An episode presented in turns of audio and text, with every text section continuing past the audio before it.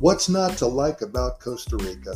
Once in a while, you're going to read something online, perhaps in a Facebook group, that's negative. Maybe they don't like the traffic. Maybe they don't like the fact that the sun rises so darn early in the morning. They hate the slower pace of life here. And they yell out to the world that they're leaving and returning to Nebraska.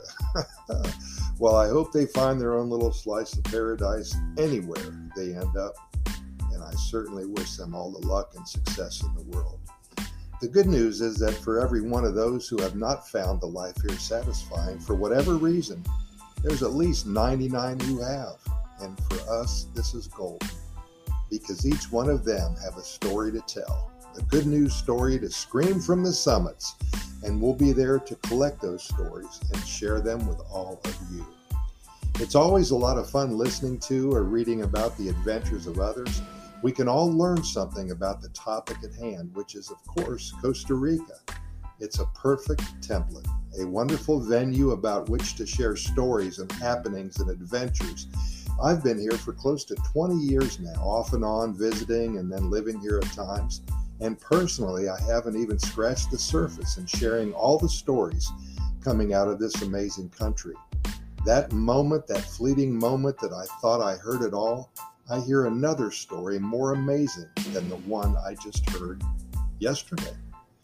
Here at Costa Rica Pura Vida Lifestyle Podcast Series, our goal, our mission is to find and share stories about one of the happiest countries on the planet.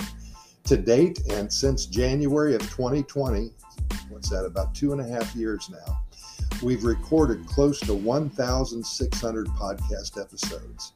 And you'd think that we're running out of things to talk about. Well, I'm here to say no way.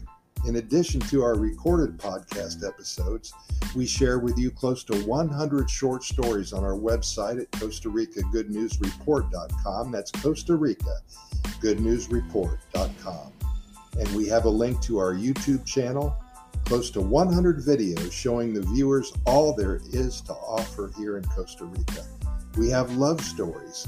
We have how we found out about Costa Rica stories and so many other good news tales and fables and lots of folklore and so much more. And every day we highlight today's good news shorty. So you're invited to start your day with us at Costa Rica Good News Report.com.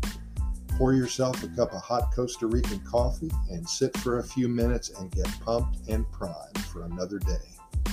Here's today's good news quickie. One of the eight indigenous people here in Costa Rica is the Bribri. The Bribri primarily live in eastern Costa Rica and northern Panama. Today, most Bribri speak the Bribri language or Spanish. There are varying estimates from government officials of the group's population. Estimates of the total population range as high as 35,000 people although official estimates assert that there is about 11,500 Bribri people in Costa Rica.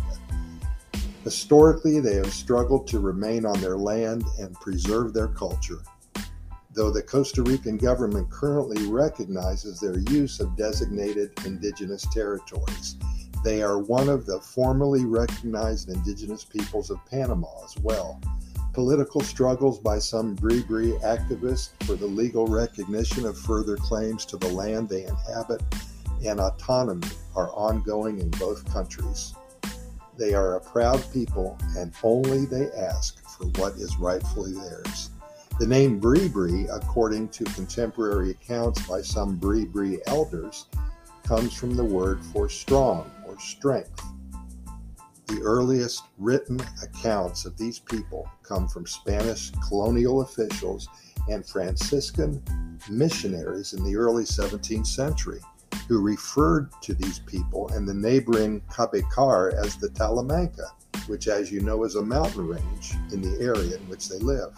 The Bribri people live in the mountains and islands of southern Costa Rica and northern Panama, both on reservations and on non protected areas. They have a rich history that is worth a few hours of your time learning of. There's also opportunities to visit their villages and actually spend a night or two embedded in their culture. I would suggest that.